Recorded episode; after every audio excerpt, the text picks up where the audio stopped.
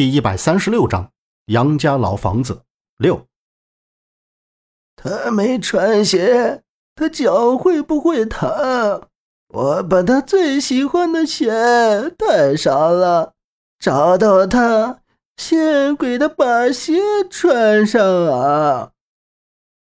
老奶奶将竹篮往自己身前放了放，掀开盖在上面的白布，抹泪道：“白布拿掉之后。”竹篮里赫然放着一双红色的绣花布鞋，这双绣花布鞋一看就是崭新的，上面绣着梅花，花瓣鲜艳生动。绣花布鞋的鞋里好像塞了东西，杨木往前看了看，那里面塞的是黄色的烧纸。这才注意到老奶奶精神状态不是很好，有些恍惚。她盖上布鞋，冷不丁的一把抓住周震的胳膊，不停的重复着前面的一句话。他没穿鞋，他脚会不会疼？周震一哆嗦，差一点跳起来，看着老奶奶，无奈的说道：“奶奶，你吓我一跳，我不知道您闺女在哪儿。”她以前经常在这附近待着，她能去哪儿？梅花啊，梅花！老奶奶双眼无神的左右看着，哎，杨木，这怎么办了？你看，老奶奶是不是这里不正常呢？周震凑到杨木的耳边，边说边用手指指着自己的脑袋说道。杨木看着原地转圈、焦急万分的老奶奶，说道：“看样子是先送到村委会吧。”正当杨木和周震两个人准备搀扶着老奶奶去村委会时，从右边的小路上跑过来两个人，一男一女，冲到老奶奶的面前。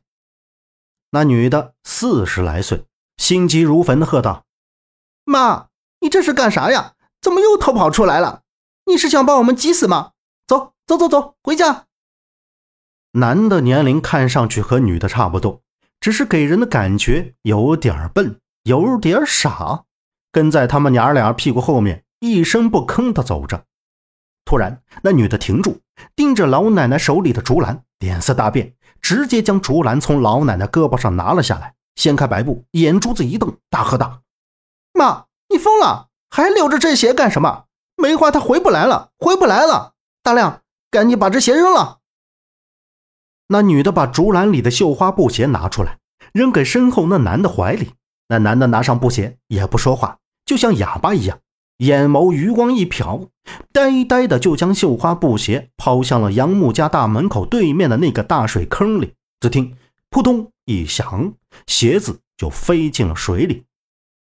梅花，那是梅花的鞋呀！我的梅花，它上哪儿去了？你干什么扔掉梅花的鞋呀？老奶奶激动地朝着大水坑喊着，女的使劲地拦着老奶奶，生怕她会冲进大水坑里，然后对着还站在水坑前发愣的男的大声喝道：“大亮，大亮，赶紧把妈弄回去！”望着远走的三个人，昨天那个遛弯的大伯走了过来，摇头叹道：“真是造孽呀！大伯，这是怎么回事？”您是知道些什么？周震两步上前，吃惊的问道。大伯说：“那老奶奶是韩道口镇西村的，她家有三个闺女，大闺女嫁给了一个傻子，二闺女嫁到了外地。就在三闺女准备出嫁那年，因为和老奶奶吵架，大半夜的从家里跑了出来，结果被几个汉子给糟蹋了。后来那闺女就怀了孕。”但是老奶奶坚决不让她闺女把孩子生出来，就给她喝了药，孩子还没出生就死在了肚子里。结果那闺女就精神失常了，总往外跑，总也不回家，疯疯癫癫的在各个家门口和村子口待着，闲溜达，看见小孩就发疯，抱起来就跑，说是自己的孩子，让人瞅着都心疼啊！好好的一个闺女，怎么就变成了疯子？但是最后失足掉进了河里，发现的时候人已经不行了，这老奶奶伤心过度，慢慢的患了老年痴呆症。杨木听到这里，不由得心中一颤，又想起了爷爷说的那个疯女人。大伯继续说着，说他家大闺女家里情况不好，只能让老奶奶一个人住，一天给她送个三顿饭。每月的初一、十五，这老奶奶都挎个竹篮跑出来找他的三闺女，晚上在她三闺女落水的地方，把提前准备在竹篮里的绣花布鞋给烧了。周震问：“怎么不去坟头烧？”大伯说：“根本就没给立坟头，像这种情况，身子被糟蹋还怀孕。”这是多么丢人现眼的事儿！他又是落水，大家都认为是自杀，更是伤风败俗。他家里老人是不给入葬的，当时捞上来没多久，直接就给火化了。周震震惊的感慨道：“呃，还有这样的事儿？人都死了不给安葬，真够惨的。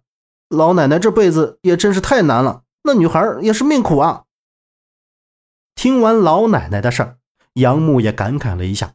很多时候，人们都很想去改变什么，可到最后什么也改变不了，反而是自己受到了伤害。杨木再没多想什么，回到院子之后，将院子收拾了一下。这一上午的时间就这么过去了。周震打了一上午的电话，陈方安吃过早饭就出去，就剩夏叔一个人还在呼呼大睡。晚上，他们三个人坐在桌子前。周震把夏洛伊最新的情况跟大家说了一下。他说，他爸的人查到了天祥门的人到了方县，具体位置还不知道，但人就在方县。周震说明天就去方县把洛伊救回来。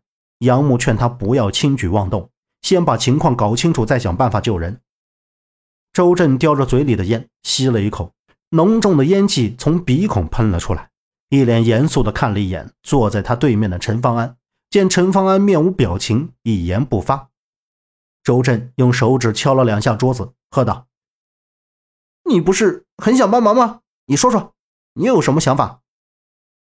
陈方安根本没有理会他，脸对着杨木，一本正经的说道：“现在我们要知道天祥门的人究竟抓走他的目的是什么？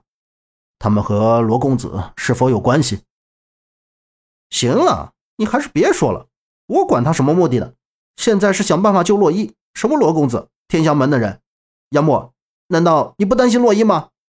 哎，说好了，明天咱们就去方县。我去睡觉了。周震瞪着眼，将烟头扔在地上，使劲的捏了一脚，起身进了屋。哎，周震！杨木转身喊着他。陈方安双手放在桌上，目光炯炯有神。他侧过脸对杨木说道：“我今天去方县转了一圈，大概了解到，方县的旅馆有三个，招待所有一个。我觉得他们应该会住进那三个旅馆中的其中一个。”本集播讲完毕，感谢您的收听，欢迎您订阅，下次不迷路哦。